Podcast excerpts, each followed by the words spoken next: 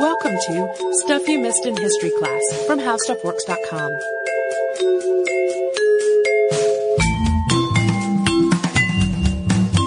Hello and welcome to the podcast. I'm Holly Fry. And I'm Tracy V. Wilson. And in our previous episode, we shared the first part of our interview with Dr. Annie Polland, who is Senior Director of Education and Programs at the Tenement Museum on New York's Lower East Side. And Annie told us in that first episode about the discovery of the building that would eventually house the museum and the neighborhood there on the Lower East Side as it developed from the 1860s to the 1930s. Today, we're going to learn some more about the ongoing research that's happening at the museum, along with programs and plans for the museum. We're also going to talk a little bit about one of our favorite topics, which is food, uh, as it relates to telling the story of immigration in New York yeah, there's some really fun stuff coming up. Do you have uh, a favorite story or stories of some of the residents that lived at 97 Orchard? That is such a hard question because I think for all the family, you know, every family is fascinating. You know, it's kind of like picking who's your favorite child. if you had like seven children and had to pick one who was the most interesting. So well, you know, the the one of the the woman who fascinates me the most is a woman named Goldie Lustgarten, and she and her husband um, ran a kosher butcher shop at 97 Orchard from approximately 1889 to 1902. Um, she was the mother of six children. She raised her children in an apartment right behind the butcher store.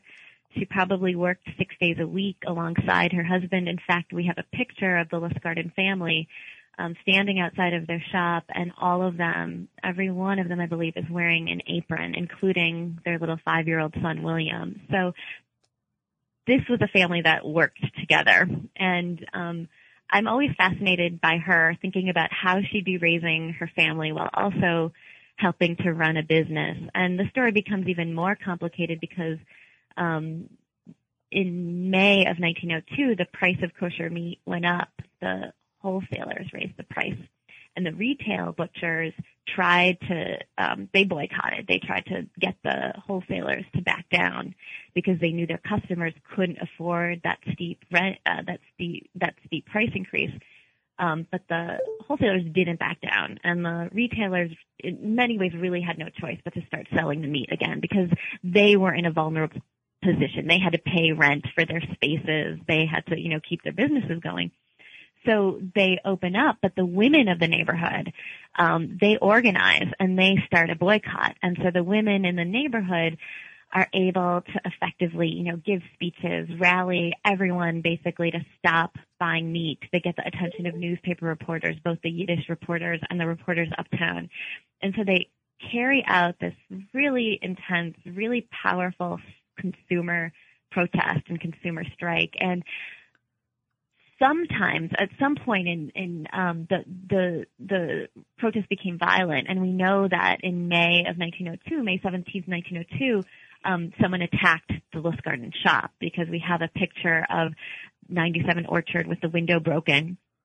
Um, and so I think about what it was like for Goldie Lustgarten to in some ways really understand why the women were striking because she herself was a woman who had to manage the funds and provide for her kids and she probably really understood the position that the housewives were in in protesting that rent increase I'm, I'm sorry in, in that price increase but she was torn because she had to run her store. So I, I just think that she must have been a really um, interesting woman and that she had to deal with a lot of complicated um, subjects. And really, she stands in for all of these immigrant women who were raising children, but they were also business people.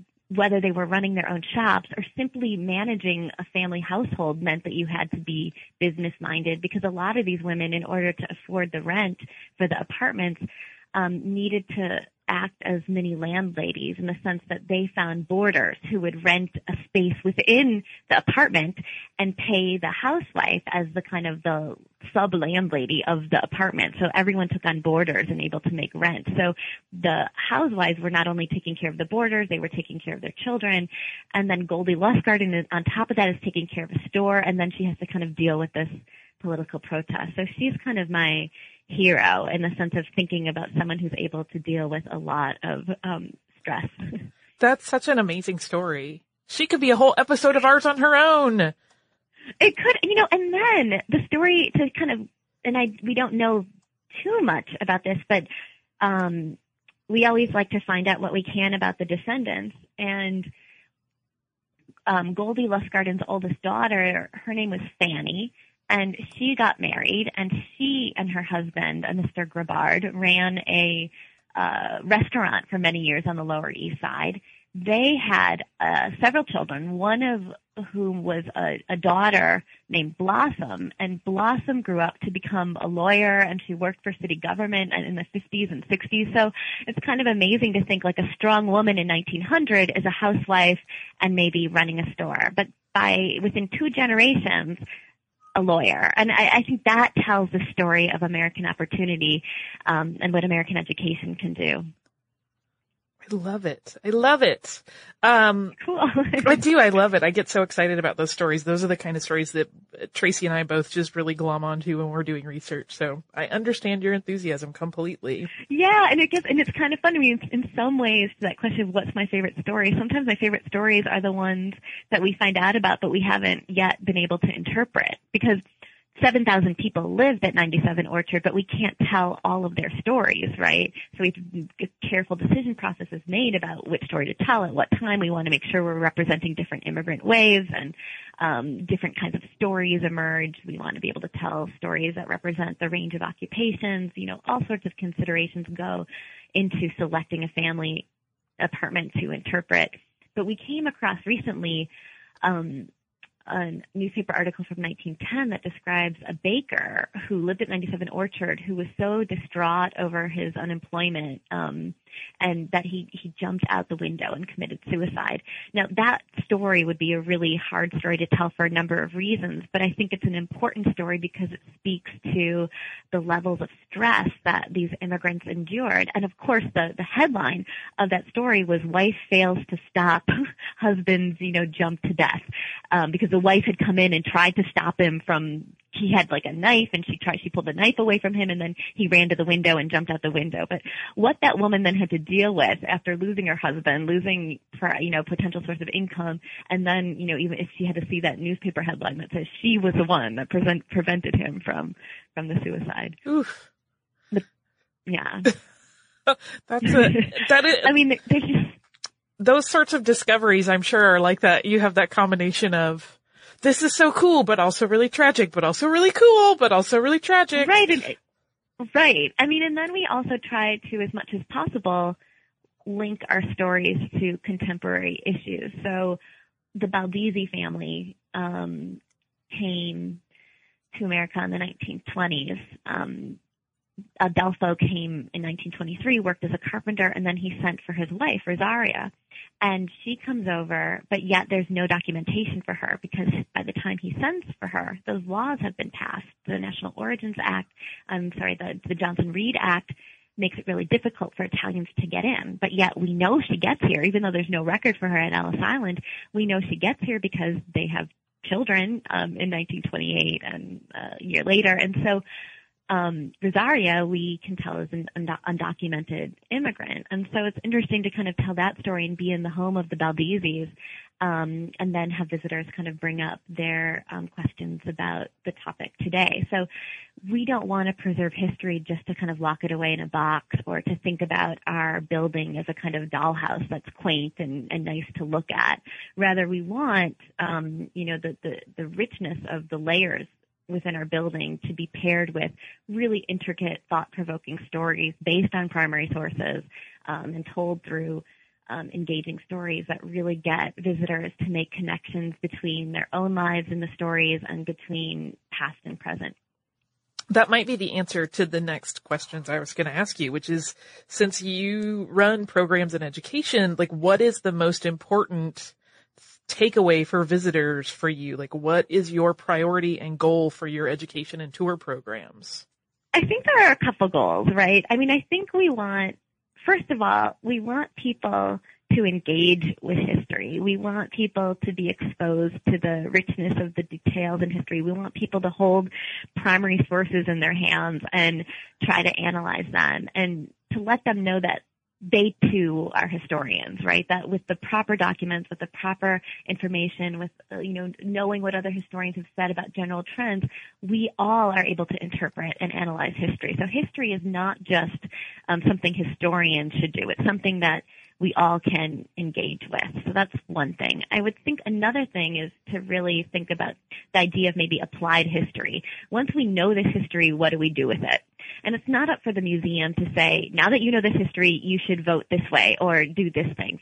But now you know the story, know that there are many sides to a story, know that stories are complicated, and apply that way of thinking to everything that you engage with in, in society. So kind of teaching people to look at things from a variety of perspectives is, I think, another goal.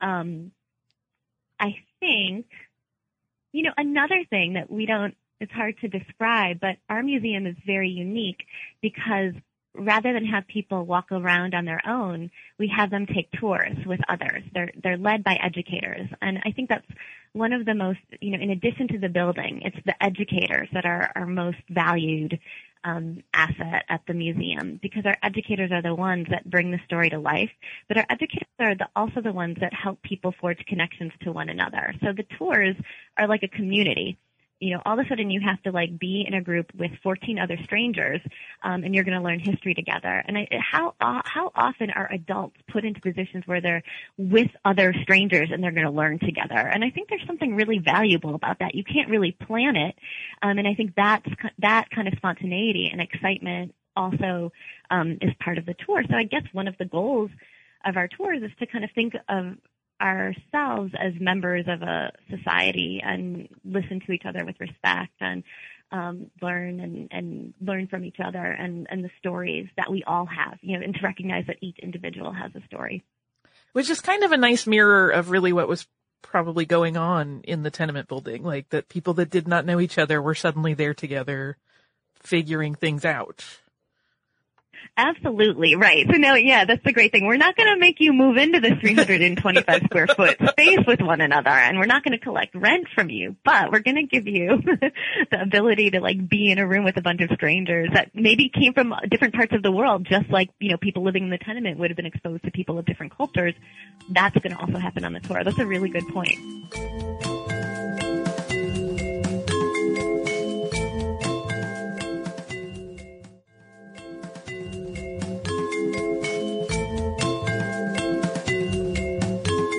What sorts of ongoing research projects is the museum involved in? I know you're constantly researching the people that lived there uh, and sort of those stories, but what else do you guys branch out into? So yeah, so you know we've been talking a lot about 97 Orchard, but 97 Orchard is only one venue in a way for the for the stories that we tell. We now offer five walking tours. So we not only research our building, but we research different sites in the neighborhood, and we tell um, an array of stories based on the built environment that surrounds us, the Lower East Side. So there's a way in which you could say the Lower East Side is our is our playground as well, at least our interpretive space. Um, and so we have, um, and, and I think one of the best ways to experience the museum is to go on a building tour and then go on a walking tour so that you're able to kind of put those two things together. Because even the people who lived in the tenements in 1900 or in 1920 or in 1880, none of those people would have spent their whole life in the, in the tenement, right? Especially when it's so crowded, you're going to want to get outside. So our walking tours, um, give us the opportunity to kind of trace the steps of some of the people who might have lived in 97 Orchard to see the civic societies or the newspaper buildings or the synagogues or the churches or the schools or the movie theaters that they would have spent time in as well. And um, one of the nice things about the Lower East Side is that you ours is not the only historic building. There are many historic buildings on the Lower East Side, and you can get a sense of the streetscape. Um, and so you can kind of use the Lower East Side to imagine the past, but at the same time, and this really kind of builds into our mission of connecting past to present, we can tell stories of um, contemporary immigrants who are in the neighborhood today um, and contemporary shopkeepers who are in the neighborhood today. So it becomes a really dynamic experience when you're walking through the neighborhood and you learn about the past, but you're also observing the present. And I would say the last, I mean, another frontier of our research is that we are going to be interpreting um, 103 Orchard, which is a building um, the museum owns on the corner of Orchard and Delancey, and it's um, been serving as our shop and it's been serving as a place for classrooms where our 50,000 school children are able to learn. Um, but we are now um, doing research on the um, third floor of that building, um, and we're researching stories of people who lived in that building um, post World War II years. So, you know, 97 Orchard, we can only tell the stories of families who lived there um, before 1935 because after 1935 no families lived there although there were stores. But the story of family immigrant and migrant life picks up right at 103 orchard and that's what we're trying to do is extend our narrative to be able to tell the story. As we move into more you know uh, more recent decades we're also able to diversify the stories that we tell. So we're able to tell the story of a family um, who survived the Holocaust and came here to start a new life. We're able to tell the story of Puerto Rican migrants um, and also the story of Chinese immigrants who came after 1965, after the, the quota laws from the 1920s were, were taken away, and um, America again became a, a much more welcoming place. You have a lot on your plate. I know. I'm getting stressed talking to you. But it's so exciting. Like, I need to go back to my desk. but it's so exciting. Like I, I love the idea of seeing like the post World War II stuff develop and where that's going to go. Uh, do you have any other exciting future plans or does that, that's plenty to talk about already? Um, well, you know, one other thing I wanted to talk about just to give a little bit, like a little bit more, uh, kind of like an angle on how people experience the museum. One of the, I think in New York today, 37% of the population is immigrant. And if you include immigrants and children, you get closer to 60%. So we're really aware, um, especially in the work that we do with our school children, that immigration is a story that is really important now. And um, we have a program that we're working on with um, school children where they tell us their immigrant story as well. And we're creating a website and a virtual tour of all of these objects. So the students come, they experience the museum through the tours. We then send educators back into their classrooms and we review how they learned about immigrant history through objects of the family. And then we transition into the students sharing objects or trying to brainstorm objects that tell their own family histories. Um, and so kids come up with the most exciting and unusual things last year in a school in Brooklyn. You know, one classroom had students from um, Barbados and Malaysia and China and Russia and Poland um, and Bangladesh and Pakistan, and as well as um, students who were the descendants of Irish, Italian, and, and Jewish immigrants. And they came up with an array of objects, including, you know, an Ecuadorian sheep whistle that was used to call sheep together. From the the, the girl's father had done this. A Polish girl brought in an Easter basket that her that she had brought over, I think, as well. Um, a teacher brought a teacup that his um, grandmother had brought over from Italy um, people brought in lockets, people brought in pictures, someone brought in an airplane ticket because that immigration story was so recent that that ticket told their story. People also brought in recipes, um, recipes for sweet potato pie from North Carolina to include the migration story. Um, people brought in um, prayer mats, so Muslim prayer mats that were that are used for prayer five times a day. And the boy said that when they use it, they can sometimes smell the grandparents that that had used it um, before coming from Bangladesh. So really like tactile um, objects, an array of them. And it's fascinating because you start to see these individual stories that the students have, but when you put them all together, you kind of see that no matter where people came from or what time period they arrived, that there's a lot of commonality in the immigrant experience because a lot of it is dealing with, you know, adapting to America, thinking about how to preserve traditions, thinking about how to become American. Um, so this project is really, really fun, and so we'll be able to exhibit it on our website, and we're calling it Your Story, Our Stories.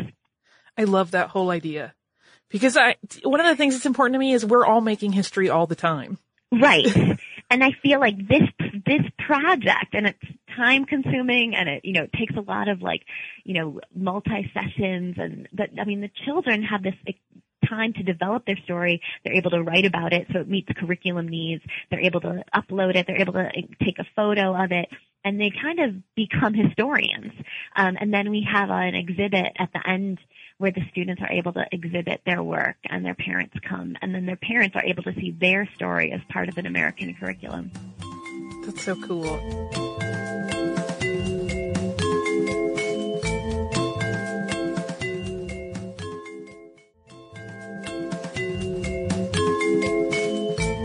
we have a free program. We have a free program at night called Tenement Talks. And at Tenement Talks, we're able to take a lot of the issues that come up in the tenement during the day with our visitors and explore them in more detail.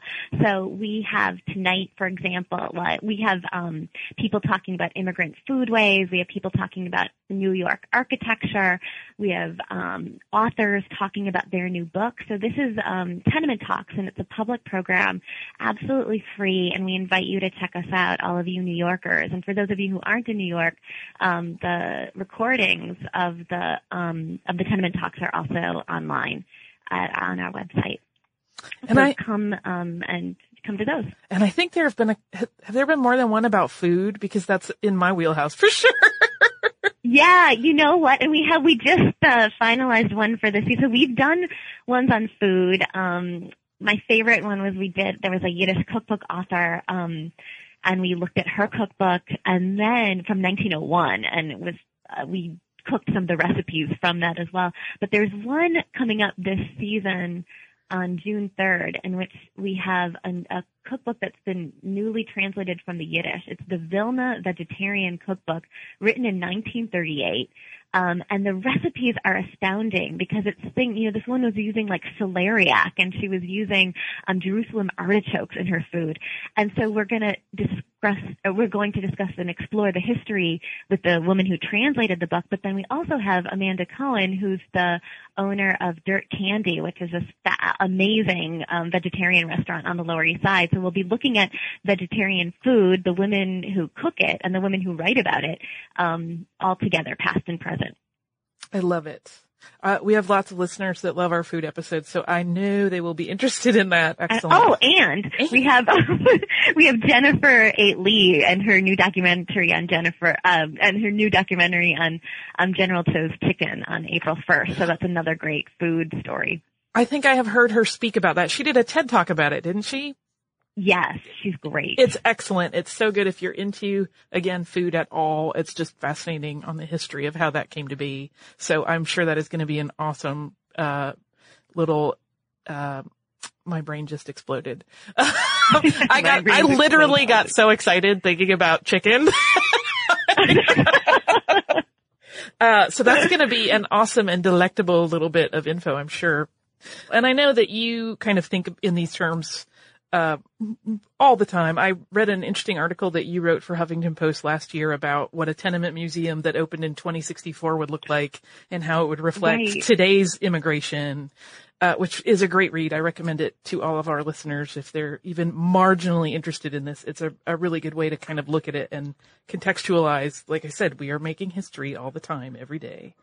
Um, Annie, this is such a delight. Thank you so much for sharing all of your information with us. You're like an Oh, encyclopedia sure. And I'm so this. glad you liked that article. Oh, I That's loved it. Um, and I know the Tenement Museum website, uh, which we will link to in our show notes, has no joke. I'm not exaggerating when I say a wealth of information. You guys have so much educational material there. There is a podcast there that people can listen to if they want to. Uh, where can they find you online? What are great ways to kind of contact the Tenement Museum and you if you want that, uh, and kind of Sure. reach out. So um, our website is www.tenement.org. Um, and what you also should do is stay tuned for late 2015. We'll be putting up a virtual tour, and that Your Story, Our Stories um, exhibit will be online as well. So keep checking back. But our website is a great place um, to find information, and I think the best way to experience the, the tenement is to come visit us. If you want to contact me, um, my email is apolland at tenement.org, and we're interested in your immigration and migration stories as well. We're not just collecting the stories of the students. We want to hear your stories too. So you can be in, if you have a story you'd like to contribute, um, you can email me that as well. Fantastic. Um, again, thank you so much for spending time with us today. And I, like I said, you're a busy woman. You got a lot going on, so I really appreciate it.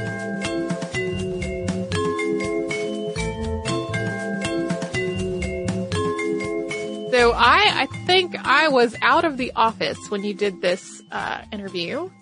Yeah. So I got to listen to it with totally fresh ears as though I were a podcast listener and I really, really enjoyed it. And I hope everyone else did also. Annie's amazing. She just, she's such a wealth of information and because history is her background, like, you can just hear the passion of, of sort of all of their projects, uh, when she speaks. I really had a great time talking to her. Uh, and now I have some listener mail. This is from our listener Amber, and it is about our uh, Leo Baekeland episode. She says, "Recently, I was listening to your podcast about the father of plastics. Fascinating fellow. I think I would have liked to have met him. Me too. Uh, and finally, I had something worth your time." She's earlier in the email, she mentioned she had yet to find the perfect thing to write to us about. She said, I am enclosed a picture of something which I inherited. My great grandmother's 1950s Bakelite radio. It's fully restored and in perfect working order. The gentleman who did the restoration said it was quite rare to find a colored piece and to be very careful when cleaning it. When I first received it, I was rather nonplussed, but now it is one of my most cherished possessions. Uh, having an understanding of the historical importance and having it in working order has changed it in my mind from an ugly pink radio to an amazing bit of technology that cannot be replaced. I hope this reaches you well. Uh, that's such a cool thing. She sent us this picture and it's a lovely little kind of pale pink radio. It is very exactly what you think of when you think of 1950s styling. And I, I'm so sort of blown away that it's working and she's had it, you know, looked at and that it's, it's, uh, not just a perfectly preserved piece of history, but a perfectly preserved and working piece of history. I love it. Uh, if you would like to write to us and share your historical connections, either through your magical Bakelite collection or anything else you'd like to talk about, you can do that at historypodcast at howstuffworks.com.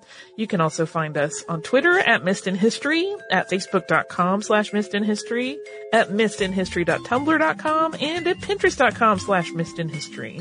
We are also at missedinhistory.spreadshirt.com if you would like to purchase your very own Missed in History goodies. Uh, if you want to do some additional uh, investigating about the Tenement Museum, you can find them. I think Annie mentioned it at the end of that interview, but we'll do it again at www.tenement.org and on Twitter at Tenement Museum. Uh, if you would like to do a little bit of research about related topics, you can go to our parent site, How Stuff Works. Type in the word landlords in the search bar and you will get an article called How Landlords Work. If you would like to visit us on the web, that address is missedinhistory.com and we have an archive of all of our episodes, show notes for all of the episodes since Tracy and I have joined the podcast, as well as, uh, once in a while we'll post a little something as a blog. And if you would like to visit us, we highly encourage you to do so. So those addresses again are missedinhistory.com and howstuffworks.com. For more on this and thousands of other topics, visit howstuffworks.com.